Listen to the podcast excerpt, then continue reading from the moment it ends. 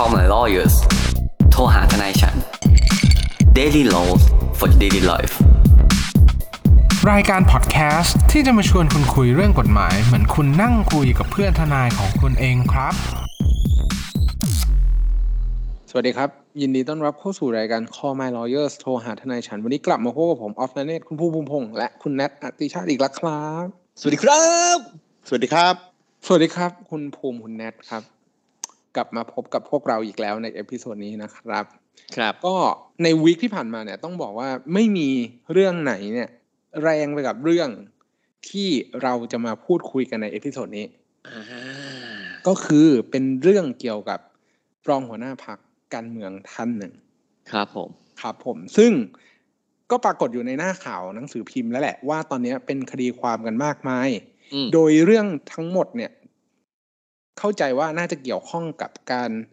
กระทำความผิดเกี่ยวกับเพศ ที่ไม่เหมาะสมทางเพศแล้วกัน เป็นพฤติกรรมไม่เหมาะสมทางเพศ ซึ่งต้องบอกอย่างนี้ว่าในวันที่เราอัด episode นี้เนี่ย ครับ ก็ต้องบอกเลยว่า เป็นเพียงแค่การดำเนินคดีเนาะยังไม่มีข้อสรุปว่าอ่าท่านรองหัวหน้าพรรคหรือว่าผู้ถูกกล่าวหาเนี่ย อดีตอดีต อดีตอดีตแล้วกัน เนี่ย ได้กระทำความผิดจริง ตามที่ผู้เสียหายเนี่ยได้มีการร้องทุกข์กล่าวโทษกับพนักงานสอบสวนกับเจ้าหน้าที่ตำรวจครับแล้วหรือยังก็คือไม่ได้มีการพิสูจน์ว่าเป็นความผิดแล้ว ยังอยู่ในขั้นตอนการสอบสวน ยังอยู่ในขั้นตอนยังมีอีกเขาเรียกว่าไงอีกหลายด่านเนาะที่จะมาพิสูจน์ความผิดว่าเขาผิดจริงหรือไม่ผิดจริง เพราะฉะนั้นแล้วเนี่ยต้องบอกอย่างนี้ว่าเรายังไม่รู้ว่าเขาเป็น คนผู้ที่กระทำความผิดจริง ๆ หรือเปล่า เราต้องครับ disclaimer ตรงนี้ไว้ก่อนว่า เอ้ยเรายังไม่เรายังไม่ทราบและก็อยากให้ อ่าทุกท่านที่ผู้ฟังหรือว่าแฟนๆหรือว่าคนที่วิจารณ์วิพากษ์วิจารณ์เนี่ย ต้องเผื่อใจไว้ด้วยนะ ว่าจริง ๆ แล้วเนี่ยเขาอาจจะเราต้องให้เกียรติแล้วก็เหมือนเคารพเขาว่าเขายังไม่ได้ถูกพิสูจน์ว่าเขากระทำความผิดจริง แต่มีการร้องทุกข์กล่าวโทษ มีการอ่าดำเนินคดีของกลุ่มผู้เสียหายเนี่ย หลายรายครับหลายรายต้องบอกว่าหลายรายแล้วกัน รวมๆเนี่ย เกือบสิบสิบห้าคนแล้วมั้งถ้าสมมุติว่าณณวันเนี้ยที่ออกมาเป็นข่าวว่าได้มีการอาออกข่าวได้มีการถูกกระทำไม่เหมาะสมทางเพศ อันนี้ก็คือเป็น part แรกเนาะส่วนข้อสรุปอ่าในในส่วนของข้อเท็จจริงตามหน้าหนังสือพิมพ์นะครับ ท่านผู้ฟังเนี่ยก็สามารถติดตามได้อยู่แล้วว่า โอเค มีประวัติ ที่ล่อลวงผู้หญิงไม่ว่าจะเป็นการชักชวนเรื่องอ่าการลงทุนนู่นนี่นั่น แล้วก็มีการพูดคุยในร้านอาหาร และรวมไปถึงการพาไปในสถานที่ที่อ่าระโหฐานหรือว่าสถานที่ที่เงียบมิดชิดอยู่ในห้องเออครับหรือในในในวงการเขาอาจจะเรียกว่าห้องเชือดก็ได้อ่าก็คือใช่ห้องห้องเชื่อดหรือว่าเป็นอพอ่าเป็นคอนโดของของตัวของตัว ผู้เสียหายอ่าของตัวผู้ถูกกล่าวหาเนี่ยอ่าแล้วก็มีการครับข่มขืน กระทำอนาจารหรือว่าอืมทำ sexual harassment แล้วแต่ครับรายกรณีความแตกต่างแต่ก็ก็จะขึ้นอยู่กับเอ่อลักษณะของผู้เสียหายแต่ละคนที่ได้กล่าวอ้างต่อพนักงานสอบสวนเนาะครับครับ ซึ่งเรื่องราวในวันนี้เนี่ยก็ต้องบอกว่าน่าสนใจมาก เพราะมีผู้เสียหายหลายรายอืม และครับการกระทำความผิดเนี่ย ได้กระทำลงในที่ต่างๆ หลายคนหลายกรรม แล้วก็มีผู้เสียหายหลายคน เพราะฉะนั้นแล้วเนี่ยเรากำลังจะนำมาสู่ว่าเฮ้ยแต่ละคนเนี่ยเขาอาจจะทำเป็นการข่มขืนกระทำทำเราตามกฎหมาย บางคนอาจจะเป็นการกระทำอนาจารบางคนอืมอาจจะแค่ทำการอะไรนะ ไม่เหมาะสมทางเพศ อืมอืมอืม หรือว่าครับ sexual harassment อย่างเดียว เพราะฉะนั้นแล้วเนี่ย เราเลยอยากจะนำมาสู่ความแตกต่างของแต่ละฐานความผิด แล้วครับเราก็ถือโอกาสเนี้ยโอกาสดีเลยว่าเรามาอัปเดตกันสักนิดหน่อยแล้วกันว่า กฎหมายที่มันเกี่ยวกับเพศในปัจจุบันเนี่ย ตามประมวลกฎหมายอาญาเนี่ย มันไปถึงไหนแล้วตอนเนี้ยอืมอืมน่าครับจะน่าน่าจะสนุกเนาะอืมคเพรับราะเพราะ ถ้ามาเรื่องเพศอย่างเงี้ย ผมก็ต้องขอเข้ามาแทรกอธิบายให้ฟังเลยว่าคุณออฟคุณแนทจริงๆแล้วว่าแบบกฎหมายเนี่ยครับ ก็เอาจริงอะการอ่าถ้าเราจะพูดง่ายๆเนาะเรื่องเนี้ยจริง ๆ โทษของการกระทำของอาท่านผู้มีชื่อเสียงท่านเนี่ยนะฮะครับหรือว่าท่านที่เป็นอดีตรองหัวหน้าพรรคของโอบามาเนี่ยนะครับ ก็ค่อนข้างจะมีโทษที่สูงเนาะครับ ก็ตั้งแต่ถ้าจำไม่ผิดก็คือสี่ปะสี่หรือห้าสี่ห้าปีถึงยี่สิบปีครับครับ นะครับผมก็เคสมันเกิดขึ้นกับคนหลาย ๆ กลุ่มนะครับ เอาก่อนเลยว่าเริ่มก่อนเลยว่าอายุความเนี่ยอะท่านหลายคนอาจจะคิดเนาะว่าอ่านข่าวก็เกิดปีสองห้าห้าแปดบ้างแหละ เกิดปีสองห้าห้าหกบ้างแหละ เกิดปีสองห้าหก x บ้างแหละ เขาก็เลยอยากรู้กันว่าเฮ้ยจริง ๆ แล้วเนี่ยเรื่องพวกเนี้ยคุณออฟคุณแนนครับ จริง ๆ แล้วมันมีอายุความเนี่ยประมาณเท่าไหร่อะต้องดูก่อนครับว่ามันเป็นคดีที่ยอมความได้หรือเปล่า นี่พอยต์สำคัญเลย เพราะว่าคนส่วนใหญ่เราชอบคิดว่า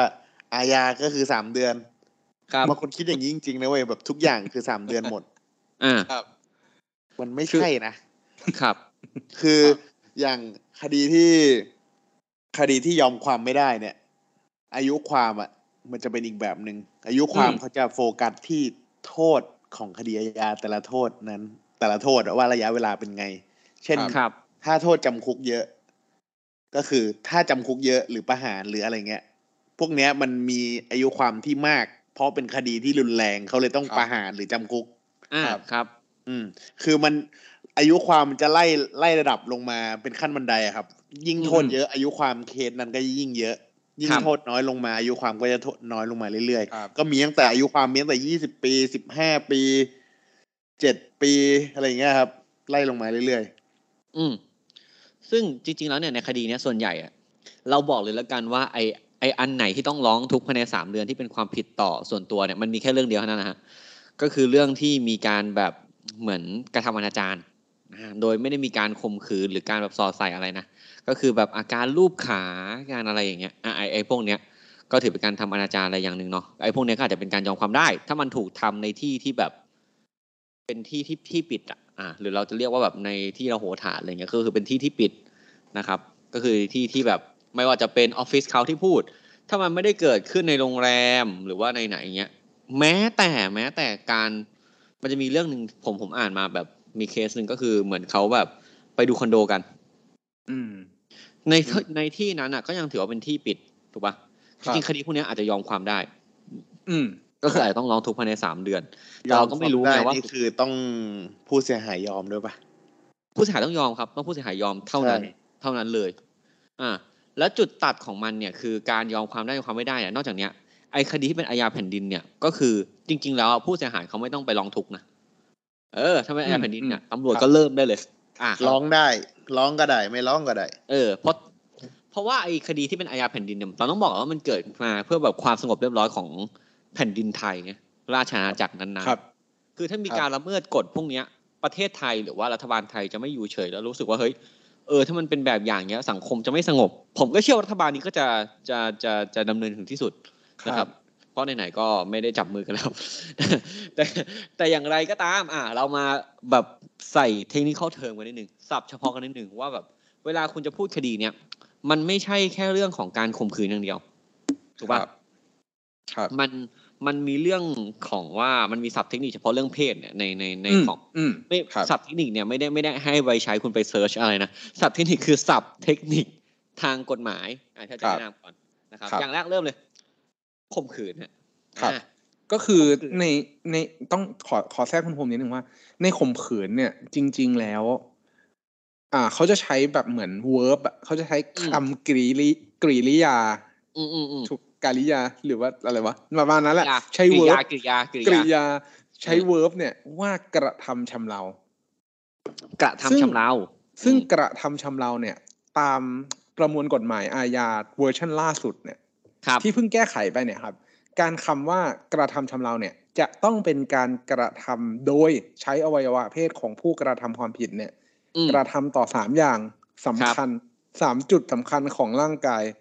ก็คืออวัยวะเพศของผู้เสียหายคทรับวารหนักของผู้เสียหาย หรืออมช่องปากของผู้เสียหายนั่นเอง ก็คือใช้อวัยวะเพศกระทำต่ออวัยวะเพศ เราไม่ได้อืมพูดถึงกรณีผู้ชายกับผู้หญิงเท่านั้นนะครับชายชายชายหญิงหรือหญิงชายทำได้หมด ถ้าคุณจับอืมอวัยวะเพศ ไปถูหรือไปทำอะไรสักอย่างกับอวัยวะเพศอย่างเงี้ย ก็นับเป็นการอืมข่มขืนถูกปะครับอวัยวะเพศนั้นกับปาก ไม่ว่าจะด้วยโพสิชันไหนอะไรยังไงเนี่ยอืมก็นับเป็นการข่มขืน แม้กระทั่งอวัยวะเพศนั้นกับทวารหนัก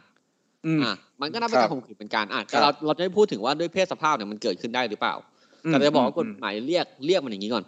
ถ้าเมื่อไหร่ที่กฎหมายว่าข่มขืน แปลว่าวัตถุที่ต้องไปทำอย่างอื่น คืออวัยวะเพศของคุณเท่านั้นมของคนร้ายเท่านั้นครับใช่ไหมซึ่งซึ่งในเชิงของทฤษฎีเนี่ย มันจะมีเรื่องเขาเรียกว่าไงอีกอีกอีกไปตีความไปมากกว่าตัวอักษรก็คือเรื่องการสอดใส่การ อ่าอะไรพวกเนี้ย ซึ่งหลักในการพิจารณาเนี่ยอยู่ที่พฤติการเลยนะ ว่าอ่าๆจำเป็นไหมว่าจะต้องมีการสอดใส่เข้าไปความนั่นเท่าไรต้องสำเร็จความไข้หรือเปล่าอะไรเงี้ย ซึ่งอันนั้นอะ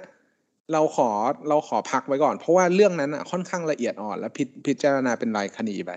เมื่อกี้ผมนึกถึงประเด็นหนึ่งเลยเว้ยคุณออฟกับคุณแนนเข้าใจคำว่าแบบซีเซอร์ปะกันไกรอะไม่เออ คือ อย่างกรณีที่เราบอกว่าอ่าสมมติอันนี้อันนี้ไม่แบบอันนี้พูดในเชิงถกในเชิงแบบทฤษฎีกฎหมายเนาะครับคืออวัยวะเพศชายกับหญิงเนี่ยเราเข้าใจได้ถูกปะมันอืมเสื้อบไปปุ๊บอะโอเค เกิดเรื่องละถูกปะมันซุบกเกิดเรื่องเลยโอเคอันยังไงนี่ก็เป็นการข่มขืนชัวร์เออแต่อวัยวะเพศชายชายกับหญิงหญิงเนี่ย มันค่อนหลายหลายๆคนอาจจะคิดว่าไม่ใช่การข่มขืนถูกไหมอืมการถูการบดกันอะของอวัยวะเพศที่เหมือนกันมันอาจจะไม่ได้เสื้อบเข้าไปแล้วแบบกลายเป็นแบบเหตุได้ถูกปะ มันมันก็แต่ครับการทำแบบเนี้ย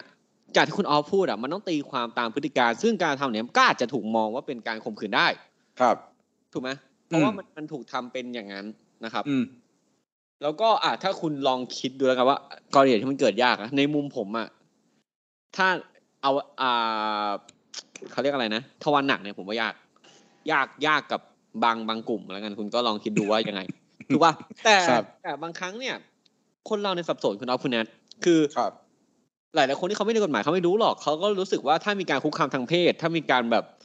ไม่ว่าสำเร็จความใคร่หรือว่าจะทำอะไรก็ตามเนี่ย ที่เป็นอืมเรื่องเพศเนี่ยอืมเขาและอีกคนนึงไม่ยินยอมเนี่ยเขานับว่าครับเป็นการข่มขืนทั้งหมด อืม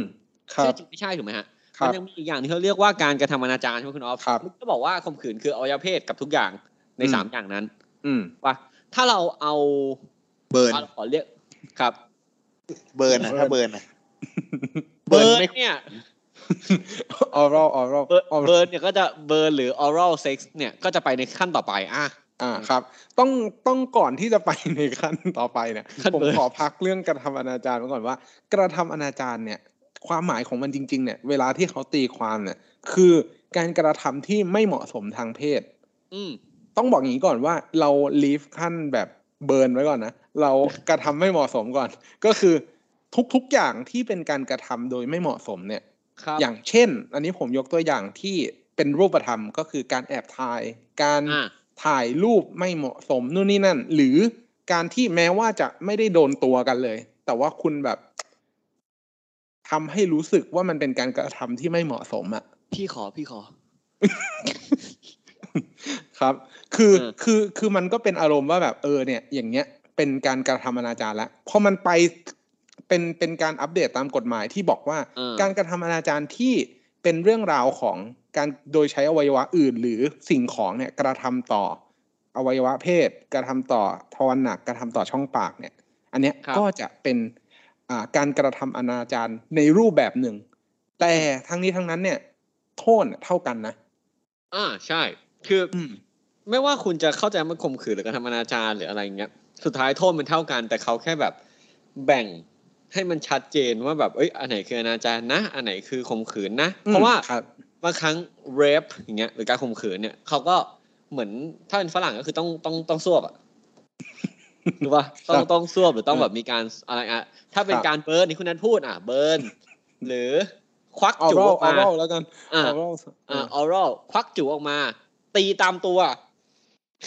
อันเนี้ยก็เป็นอนาจารถูกป่ะเพราะเพราะไม่ได้เพราะไม่ได้ hit the three targets ถูกป่ะก็ไม่ได้ hit ครับสามเป้าที่เราบอกถูกป่ะอ่าอ่าเพราะฉะนั้น อะหรือใช้อุปกรณ์ เออคนบอกเอ้ยผมไม่ได้ใช้อวัยวะเพศผมเลย นี่ผมไม่ได้ใช้อะไรผมใช้แบบ อ่าหลอด เนี่ย ดูดน้ำมาเลย ใช้หลอด หรือแม้แต่ว่าอย่างที่ออฟบอกไม่ได้ คืออ่าผมแบบไปแวะปั๊ใช้มน้ำผัมักนได้ไหมได้จะแบบ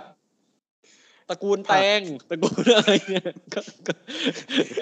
ต้องบอกว่าที่เราหัวเราะกันเนี่ยไม่ใช่ว่ามันเป็นเรื่องที่ไม่น่านั่นนะแต่คือด้วยความที่มันมีความเซนซิทีฟทางด้านอารมณ์อะเออก็ไม่อยากจะจริงจังมากเนาะเอว่าอเออมันมัน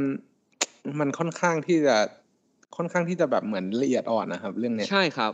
แล้วอะนอกจากนั้นอย่างคุณเคยดูข่าว คุณจะเห็นว่าแบบมีข่าวที่แบบผู้หญิงไปเข้าห้องน้ำที่ปั๊มน้ำมันถูกปะอืมอืมแล้วก็มีแบบผู้ชายที่หัวเกรียนทำอาชีพสักอาชีพหนึ่งที่หลายๆคนก็เหมือนจะมีปัญหากับอาชีพนี้บ่อยถูกไหมแล้วก็อืมวิ่งไปถ่าย วิ่งไปถ่ายรูป อืมอืมอืมแต่เขาบอกครับเขาห้องน้ำผิด อะครับถ้าเขาถ่ายจริงไอช็อตแบบ เอื้อมมือไปถ่ายเนี่ย อืมความผิดก็สำเร็จละครับ ก็ถือเขาได้ทำอนาจารต่อผู้หญิงคนนั้นแล้วนะคครัรับบอย่างซึ่นี้งอย่างนี้มีพยายามไหม พยายามเนี่ย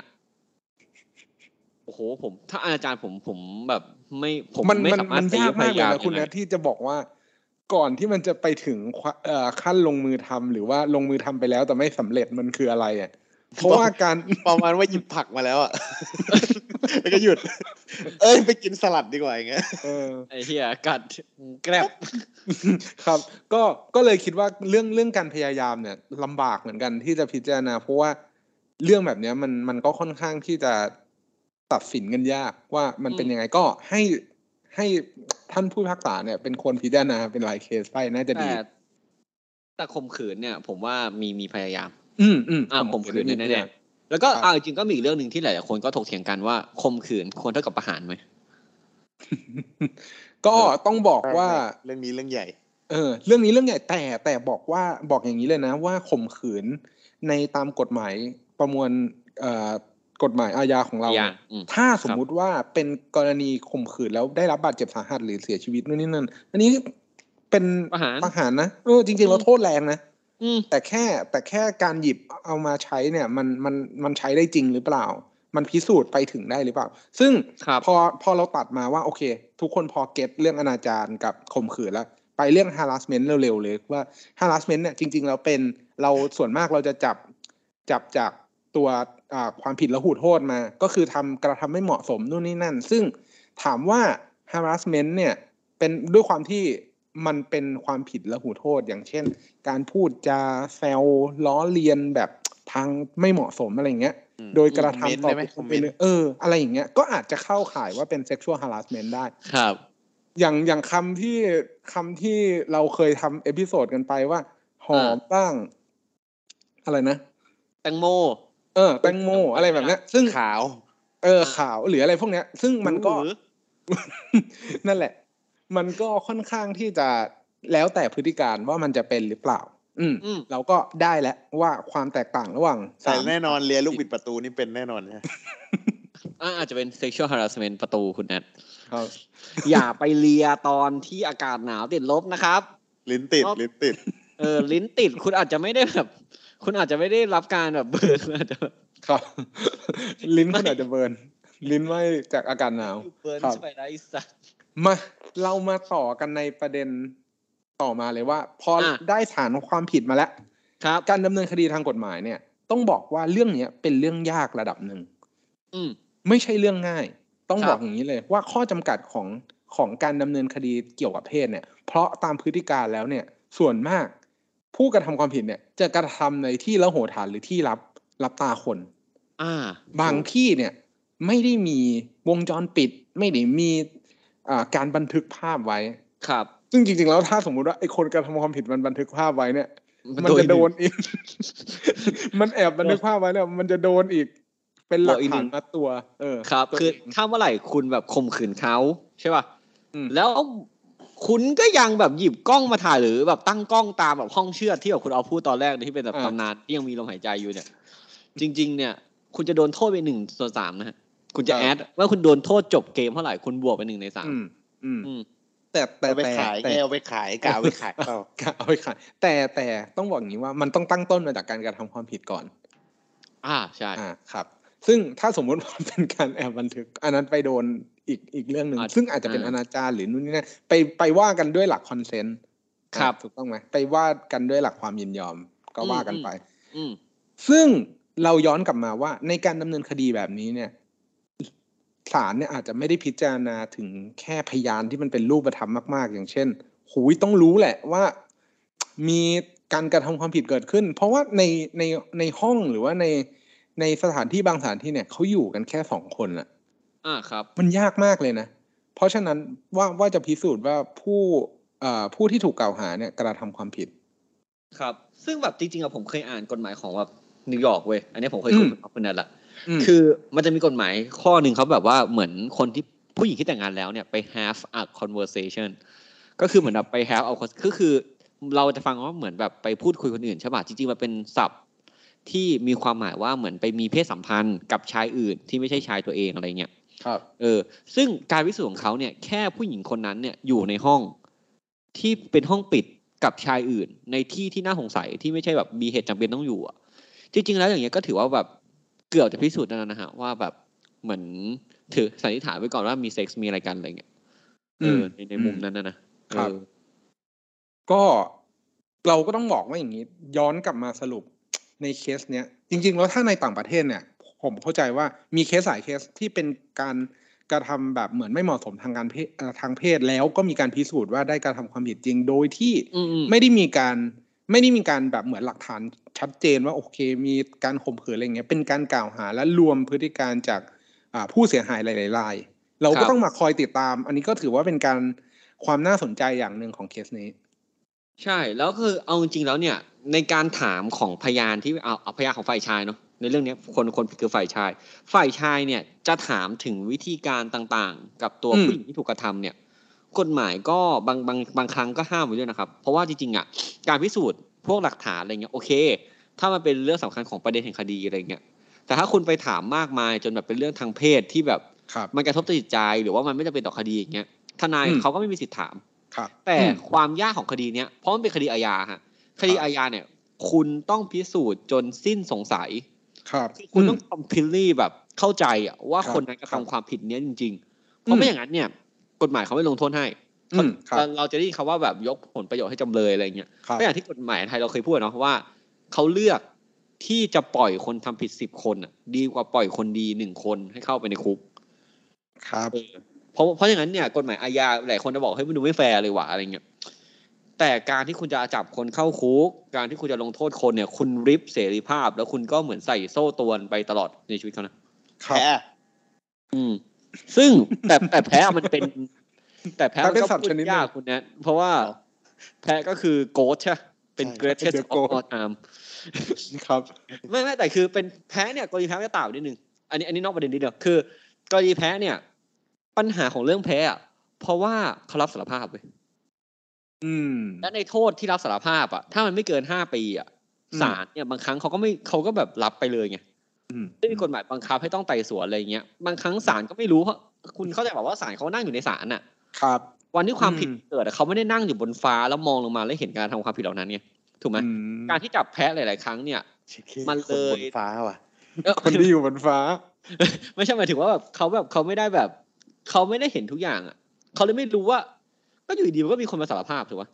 ครับเพราะฉะนั้นเนี่ยคนที่จะเข้ามาช่วยให้เรื่องเนี้ยให้มันถูกต้องได้ก็คือท่านอัยการกับตัวผู้เสียหาย ครับเพราะถ้าวันที่คุณไปอะสมมติคุณเสียหายเรื่องเนี้ยคุณเข้าไปในศาลเนี่ยคุณก็ต้องดูต้องต้องดูว่าใครเป็นคนทำทีนี้คุณรู้จักทนายคุณแล้วนะครับ ผมว่าการที่คุณเนี่ย จะพูดเรื่องศัพท์เทคนิคเกี่ยวกับการข่มขืนหรืออะไรเงี้ยจริงๆคุณพูดผิดไม่ได้หรอกแต่ถ้าคุณพูดถูกเนี่ย มันก็เท่ระดับหนึ่งนะและส่วนเรื่องเนี้ยครับผมเข้าใจว่าตอนนี้เป็นประเด็นอิชชูเนาะของสังคม คุณจะคอมเมนต์อะไร ผมให้อิสรภาพเต็มที่ แต่ต้องระวังนิดนึงนะครับ เพราะว่าถ้าคุณแบบคอมเมนต์ไปแล้วผลไม่เป็นอย่างที่คุณคิดอะแล้วคุณโดนเขาฟ้องกลับอะผมว่ามันอันตราย เพราะฉะนั้นเนี่ยถ้าคุณจะด่าคุณด่าลอยๆไม่ต้องใส่ชื่อนะครับ ผมว่าดีกว่านะฮะอย่ามองด้วยความอคติ เออ ก็หวังเป็นอย่างยิ่งว่าท่านผู้ฟังทุกท่านจะสนุกไปกับพวกเราใน episode นี้ หากท่านผู้ฟังท่านใดมีข้อสงสัยข้อเสนอแนะ สามารถติชมฝากหาพวกเรา Call My Lawyers ได้ที่เพจ Facebook YouTube หรือช่องทางที่ท่านรับฟังอยู่ในขณะนี้ครับสำหรับวันนี้ต้องขอลาไปก่อน สวัสดีครับ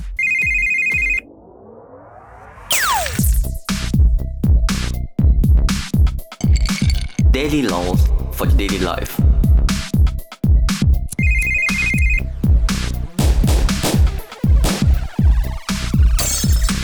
Daily laws for daily life.